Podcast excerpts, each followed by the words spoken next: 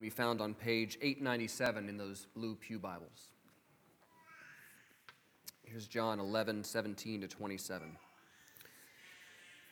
Now, when Jesus came, he found that Lazarus had already been in the tomb four days. Bethany was near Jerusalem, about two miles off, and many of the Jews had come to Martha and Mary to console them concerning their brother. So when Martha heard that Jesus was coming, she went and met him. But Mary remained seated in the house. Martha said to Jesus, "Lord, if you had been here, my brother would not have died. But even now I know that whatever you ask from God, God will give you." Jesus said to her, "Your brother will rise again." Martha said to him, "I know that he will rise again in the resurrection on the last day." Jesus said to her, "I am the resurrection and the life. Whoever believes in me, though he die, yet shall he live. And everyone who lives and believes in me shall never die. Do you believe this?" She said to him, "Yes, Lord, I believe that you are the Christ, the Son of God, who is coming into the world." This is the word of God. Have a seat. You know, in the in the adult ed class just now, uh, Dan ran through um, the, the typical Sunday afternoon uh, catechism service that would have been typical around the time of the, the Heidelberg Catechism. And and I thought I heard him say that one of the elements of that, uh, I might have misheard you, but I thought I heard him say that one of the elements was a prayer for the preacher to understand the Word of God rightly. Um, yeah. So I'm not going to quite go so far as to suggest that we add that to our order of service, but I will plead with you to pray in that way. Uh, for me, for Bradley, for whoever stands in this pulpit, for us to understand the Word of God rightly uh, as we preach. Um, would you pray with me? Father in heaven, um, as we come to this passage, there is this is one of these passages that just feels like more than we can take in.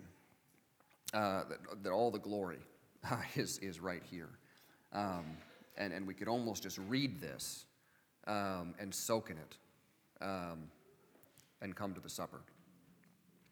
Um, but you have ordained the preaching of your word. And so I do pray uh, that, that as I preach, um, that the words that I say uh, would express your word rightly, uh, and that your word, this, this great truth, uh, that Jesus himself is the resurrection and is the life, uh, and that whoever believes in him, though he die, he'll live. Um, that these things would land uh, for each of us where we need them to land. Um, Father, each of us brings um, griefs, um, worries, concerns, deaths. Um, our hearts are heavy collectively this week uh, for the death of Mita's father. Uh, we have been grieving this with them uh, for the last week, um, even as we rejoice uh, in the hope of the resurrection, um, knowing that he will stand again uh, and will see you with his own eyes.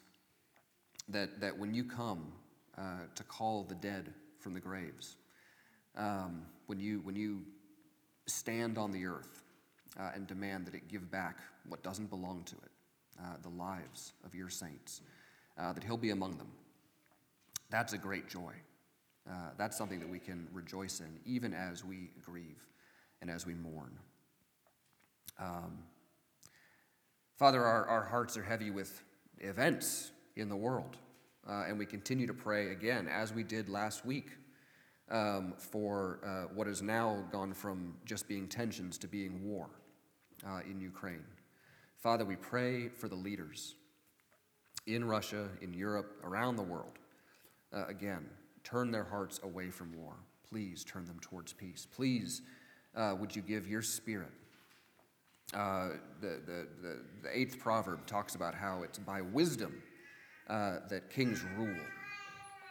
Um, but Father, we know how often it is the case that um, the way that, that human uh, kings and, and rulers and, and presidents uh, and prime ministers uh, lead Uh, can, can follow anything but wisdom.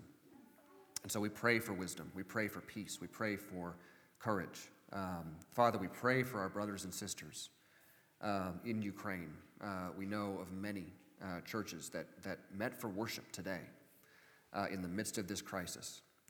Um, we know of others that have, have fled for their lives. Father, for, for all of these, we pray that you uh, would reign sovereign, um, that you would uh, prevent unnecessary suffering, but, but also that you would sanctify uh, those who suffer.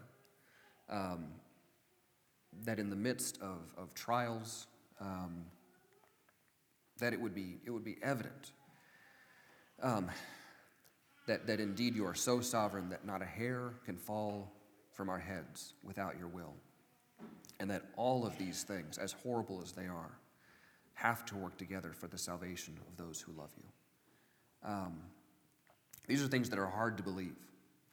Um, We ask that you would give us faith. We ask that you would strengthen the faith um, of those who are most deeply impacted um, by these by these events. Father, you know um, how, again, each of us has our own griefs to bring this morning, this afternoon. Um, each of us brings our own deaths, losses, um, things that we had, had longed for.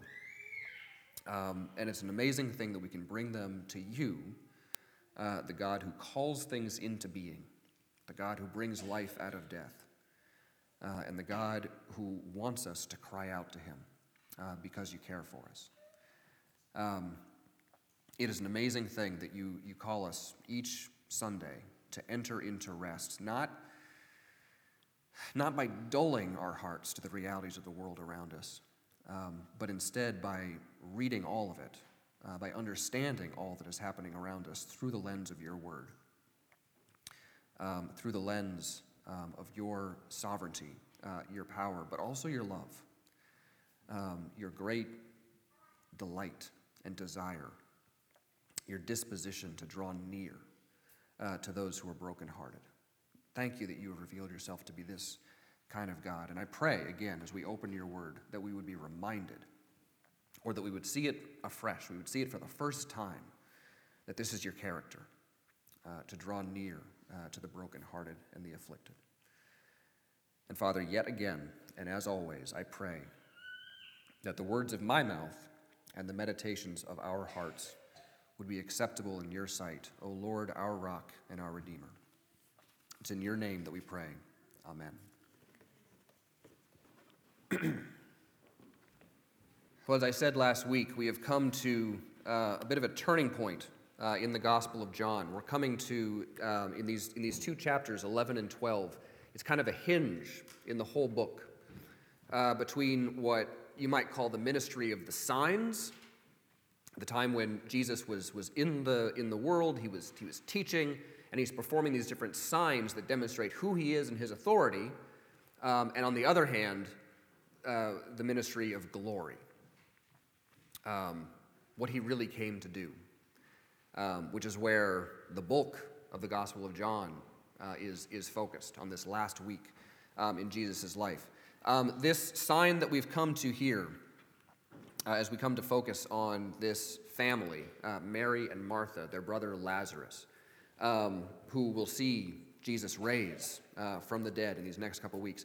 This is, this is the, the last and the greatest of his signs, except, of course, for the very last and the very greatest, uh, the one that this sign is pointing towards, uh, his own uh, his own resurrection. Um, John is working hard. Um, we've, we've been saying since we began studying uh, the Gospel of John that it's it's very clear what John's purpose is. He makes it explicit. At the very end of his Gospel, he says, "I've written all these things so that you might believe, and that in believing you might have eternal life." And if you ask, what is it that he wants you to believe, um, you see it right here in this passage. You see it in what Martha says, uh, the belief that she expresses. This is the Christ. This is the anointed one. This is the Son of God, uh, the one who has come into the world. But more than that, that this is the one who has come into the world not merely to reign, uh, not merely to be a king, not just to press his power and authority as he could have done, but has come for one purpose, has come to die, has come to die for us. Everything uh, that John has written to this point, he's, he's, he's pressing us closer and closer uh, to that climax. Um, and really what I want us to focus on this morning, this after, I keep saying morning, um, uh, what I, it's because the sun is so bright, that's the problem. I'm used to it being dark by now. Um, uh, what I want us to focus on this evening um, is just how shocking this climax really is. Um, that Jesus has come to die. Uh, that Jesus, as Paul says it in First Corinthians, here's the crux of the gospel, that he is going to die according to the scriptures, be buried, and be raised according to the scriptures. Um, that even though all of this is according to the scriptures, nevertheless it came as such a shock that it just, it turned the world on its head. And it should turn our world on its head as well. Um, Paul is, is really clear, right, in, in First Corinthians, that same chapter, that if Jesus isn't raised from the dead, if that's not true, he says that we are most to be pitied, right? It's really interesting that Paul does not say that if Jesus wasn't raised from the dead, then we still have his teachings, right? We still have a lot of wisdom that he gave us, a lot of great moral teaching. Or we have a great tradition, we have a great culture uh, to hang on to and to preserve. No, he says, if Jesus isn't raised from the dead, then we are the most to be pitied. Um, it all hangs um, on whether the resurrection is true. If he's still dead, then, as C S Lewis put it, he's either a liar or he's a lunatic. And there's no reason to listen to anything that he says. But if it's true, if Jesus, in fact, is raised from the dead, um, then he's Lord. And we have to take seriously everything uh, that he says uh, and everything that he did. I have a I have a, a good friend uh, who is an artist. Um, he's he's been in the arts community here in Boston for uh, over twenty years. Um, he's made a lot of lot of great friends. Um, as you can imagine, in the arts community, there's plenty of people that uh, are not uh, Christians, not people of any particular faith, um, and so he's made lots of friends um, of people that that don't agree with him on on matters of faith, right? Um, And as you can imagine, they think that he, as a Christian, believes a lot of really crazy things. Um, and they'll take him to task on some of this stuff. You know, beliefs about sexuality. Um, you know, they'll say, it's, it, it, you're telling me you don't believe if two people love each other, the fact that they happen to be the same sex means that they can't get married? That's crazy. That makes no sense at all. And his response to them for a long time has been to say, I understand you think that's crazy, but that's not the craziest thing I believe. You, you, don't, you, don't, you have no idea the crazy things that I believe. Listen, I believe that there was a man who was dead, and then he wasn't. And if I believe that, then a lot of other things follow. And I have to pay attention to what this man said. Um, this is the crazy thing at the heart of our faith, that we believe that a man was dead, but then he wasn't. And that changes everything. I want to talk about why this matters in two different ways today. Um, on the one hand, just purely apologetically, just why do we believe this? Why would we believe something so crazy is actually true? But I don't want to stop there. I want to talk also about why this matters personally. Why this should matter to you today, this evening. I said it right this time, this evening, um, here in Newton. Um, and we can see both at work um, as Jesus approaches uh, this family and as he has this conversation um, here with Martha. So where are we? Okay, so Jesus has now come uh, to Bethany. As it says here, it's near Jerusalem. So again, John is setting, setting us up. Jesus is moving towards Jerusalem. This is the last time he's going to move towards Jerusalem. He's about to come to that last Passover, that last week So this is his final trip south, um, uh, approaching, approaching the cross. Um, Lazarus has been in the tomb for four days. Uh, another, another detail that John wants us to know. Um, Lazarus has been dead for long enough that there's no way uh, to say that this was just a resuscitation. You know, that Lazarus had um, just, you know, fainted and, and is and is revived. He's, he's been dead for four days. Um, this is actually a calling uh, back to life. Um, and we see Martha go out uh, to Jesus while Mary stays uh, in the house. Um, one thing just in passing that I want to mention. Um, this week, we're looking at Jesus' interaction with Martha. Um, next week, we'll see his interaction with her sister Mary, who stays behind in the house. Um, and you might characterize the two interactions. They're, they're very different from each other. And one thing you might say is that with Martha, Jesus talks some doctrine, right? He says, I am the resurrection and the life. He says, do you believe this? He's talking about what she believes. Um, when we get to Mary, he doesn't talk about doctrine. It just says he's moved deeply, and he just weeps. One thing I just want to mention in passing, um, this is this is the beauty of seeing Jesus, uh, who knows intimately the hearts of every person that he that he meets. He knows exactly how to deal with each person where they are. There there are cases as we're mourning alongside of people, um, as we are caring for each other, comforting one another. There are times when we need to hear some doctrine. There are some times that we need to be reminded of what's true. There are other times when we just need to weep. We just need to sit. We just need to be with each other uh, in the midst of our grief. Uh, and words are almost unnecessary. Um, none of us is Jesus. None of us knows perfectly uh, when these situations are, but it's worth noting in passing, uh, at least, Um, that we have this example here where those two responses were appropriate with these two different people. Well, let's take a look at the doctrine uh, that Jesus uh, describes, um, or that, that, that Jesus gives to, to Martha. Um, what he says, okay, so Martha says, Lord, if you had been here, my brother would not have died. But even now I know that whatever you ask from God, God will give you. Um, and it's probably best to read that not so much as a rebuke.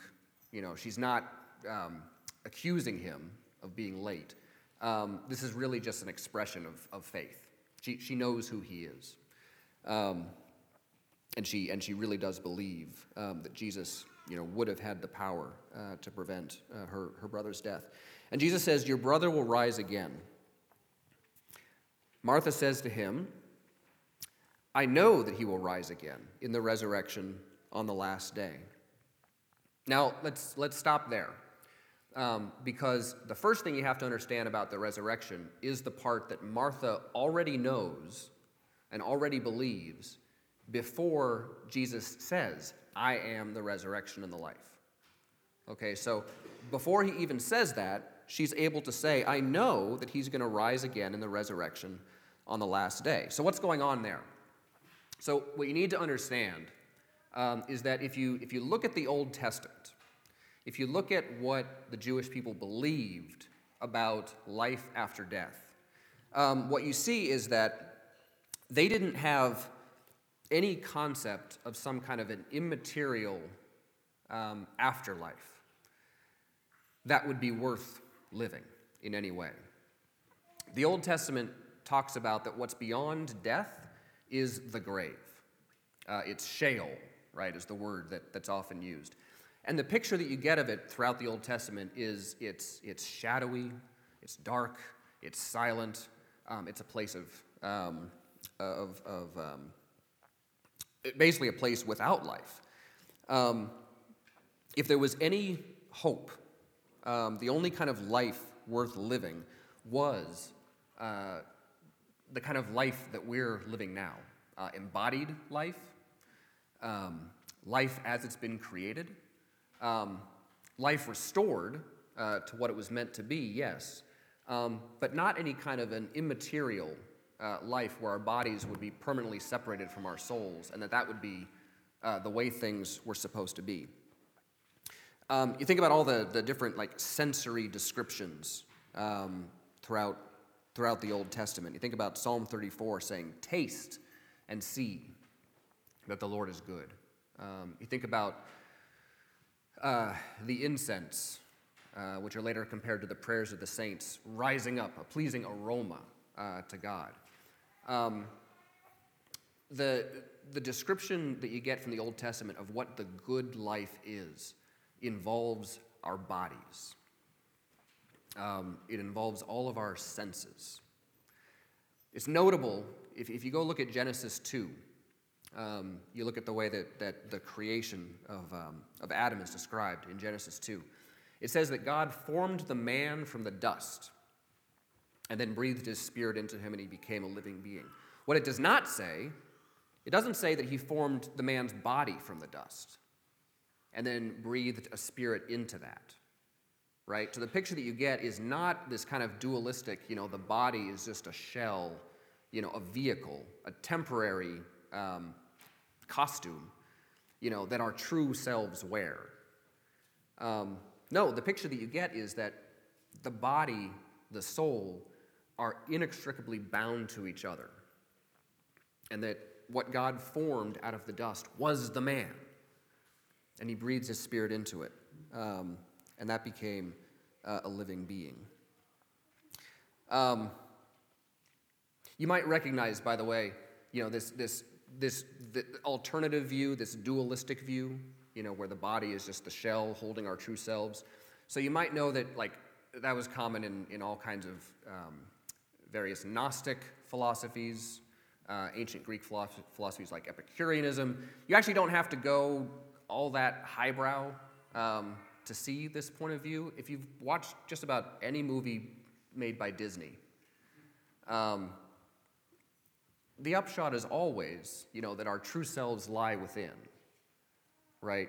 Um, that we look inside, you know, to find to find the truth, um, and that any kind of constraints that we would experience from being embodied or being connected to one another, or to place, or to community, those are all obstacles to break free from, right? Those are the things that, that hold us back. Um,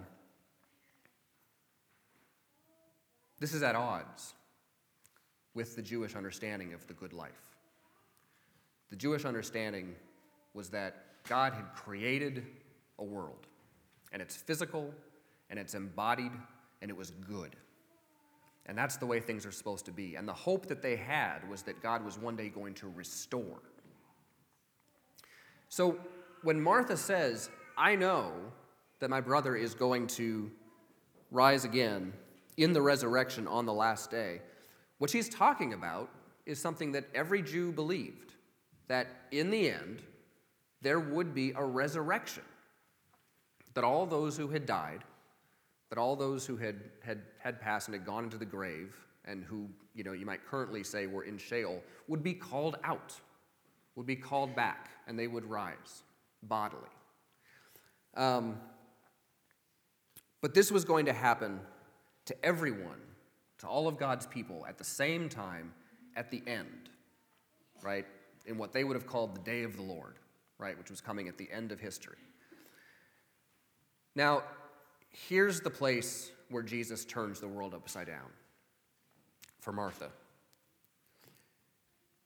In response to her saying, "I know that he's going to rise again in the resurrection on the last day," Jesus said, "I am the resurrection and the life. Whoever, whoever believes in me, though he die, yet shall he live." Now, what is he saying there? Well, on the one hand, your ears probably catch the "I am," right? I mean, by now we've seen a bunch of these where Jesus makes statements, either just "I am" or "I am something." "I am the bread of life." "I am the light of the world."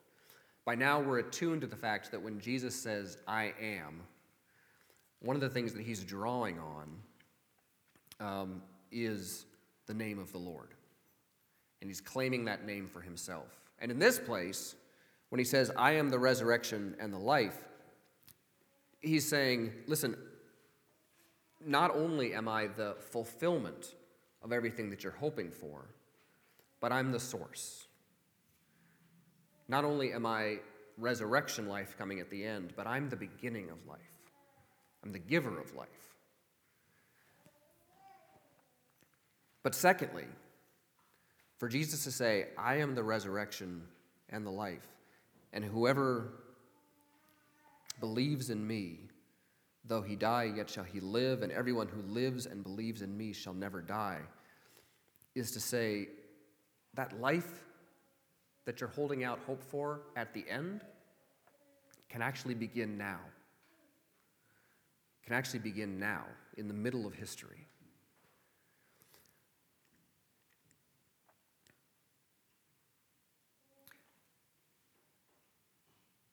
This sign that he's about to perform in raising Lazarus from the dead, as I say, this is just pointing towards the real sign. Lazarus is raised from the dead. Presumably, he's going to die again.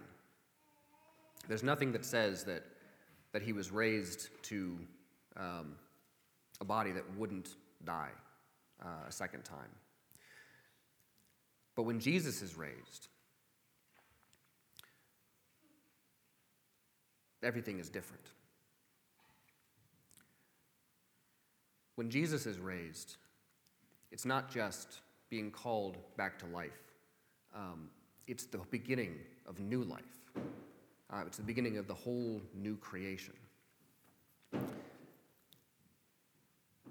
This is hope bursting into the middle of the story, and this is what really changes the world.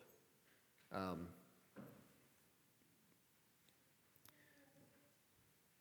this is what really gives our faith a power that changes not just our lives, but all of history. Let me see if I can explain uh, why this is. Um, one of the things that you'll hear pretty often um, as an argument for the truth of the resurrection is the idea that if the disciples knew that Jesus had died, and if they made up the story that he were raised from the dead, and then they went on to die for that, then they're dying for something that they know is a lie. And that's just not plausible. Um, I think that's a pretty good argument. I think that's pretty fair. It is hard to imagine that many people dying for something that they know uh, is not true. But that doesn't quite get at the depth of of what's being said. The problem with the idea that the disciples died for a lie isn't simply that it's implausible that they would be willing to do that. It's more that it's implausible that that lie could have come from those people in the first place. Why is that? Well, I just explained, for, for the Jewish people, they were looking forward to a resurrection. But they were looking forward to a resurrection of everybody at the same time at the end of history. Um,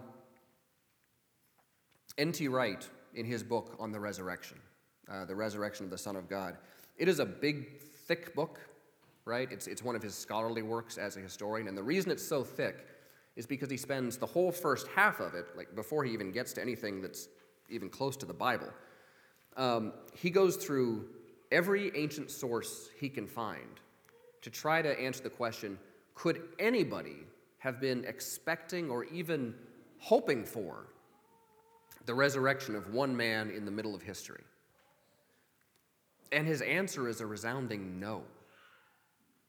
Because on the one hand, the Jewish people would not have wanted the resurrection of one person in the middle of history. This makes no sense. Resurrection is supposed to happen at the very end to all of us at the same time. On the other hand, if you're Greek or if you're Roman, these are kind of the other worldviews that were on offer at the same time, none of them were expecting a resurrection at all.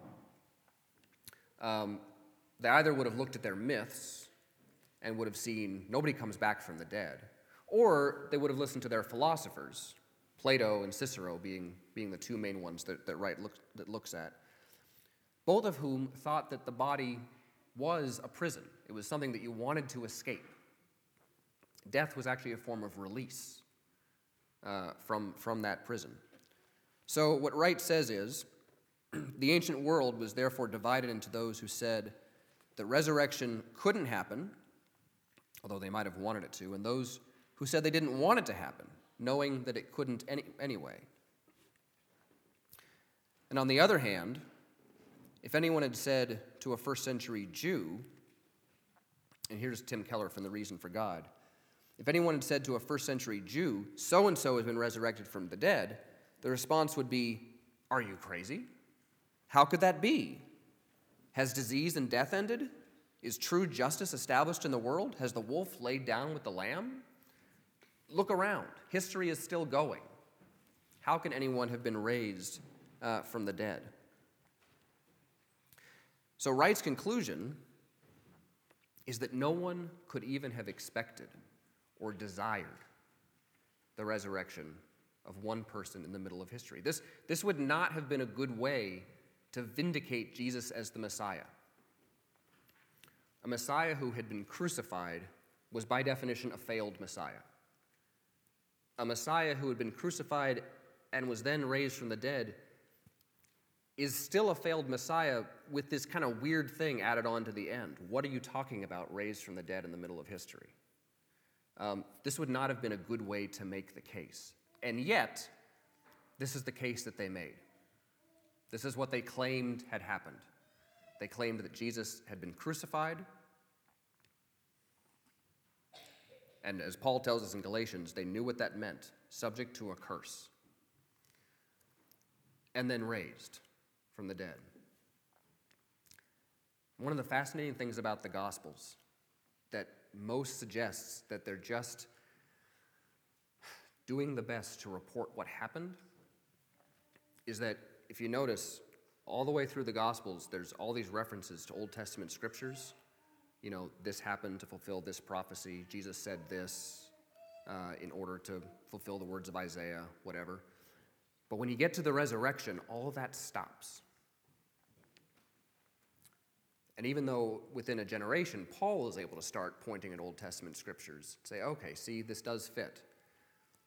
As the Gospel writers are reporting what happened uh, in the Gospels themselves, Here's, here's how Wright puts it. They have the puzzled air of someone saying, I didn't understand it at the time, and I'm not sure I do now, but this is more or less how it was. What Jesus is saying to Martha is going to turn the world on its head. Um, it's going to turn her world on its head. She probably is saying more than she knows when she says, I believe that you're the Christ, the Son of God, who is coming into the world.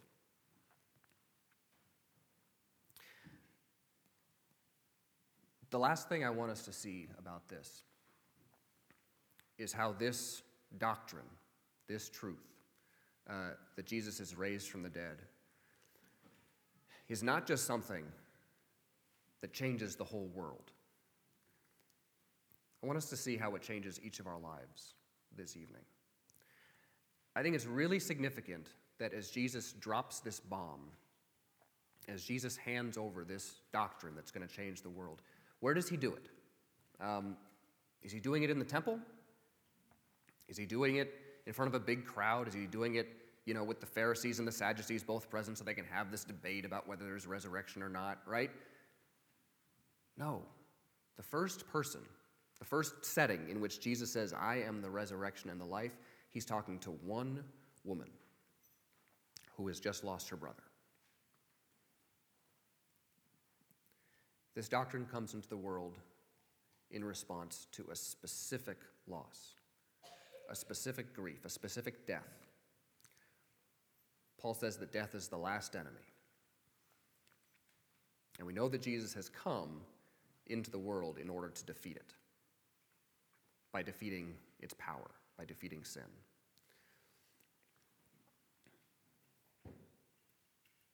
The question I would ask you as you consider this this evening,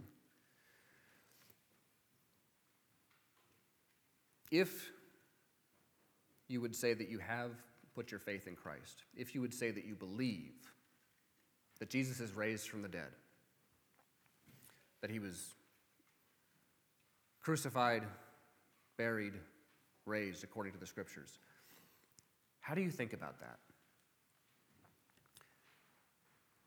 Surely, if you believe that that's true, you believe that that's amazing. You believe that this shows God's power, that death itself has been defeated. That is amazing. It is, in fact, the crazy thing that we believe. But is it just that? Is it just the crazy thing that we believe? Is it just the demonstration of God's power and of his sovereignty? Or can you see how it is also the demonstration of his love? Can you believe that that death was for you? Can you believe that that resurrection was for you? Can you believe that the things in your lives which have been lost, which have been ruined by the fall, uh, which have died, can you take those things to the foot of the cross? Can you, can you put them at his feet and say, God, I believe that you're the God who creates out of nothing. I believe you're the God who calls things into existence that don't exist, who names things that don't have names, who names a people who were shown no mercy, mercy, and who were not a people, my people. Can you believe that this resurrection power is exactly the same power that now is at work in you to sanctify you, to make you more and more like Jesus?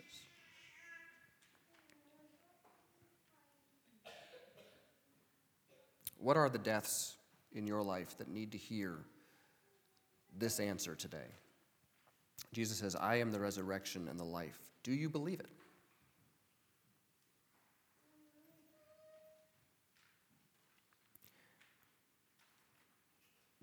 This is really all John's purpose, to bring us to the foot of the cross, that we would be able to look at this Jesus and say, yes, I believe that this one is the Christ, the Son of God, the one who is coming into the world, the one who came into the world in order to give his life for us, uh, in order to be raised. We're coming to a table here where we feast on the basis that this is true. This whole worship service is one in which we enter into rest. Uh, we enter into God's presence, um, something that none of us can take for granted. We do it on the basis of what Christ has done for us. So in response to that, before we come to this table, let's give thanks. Would you pray with me?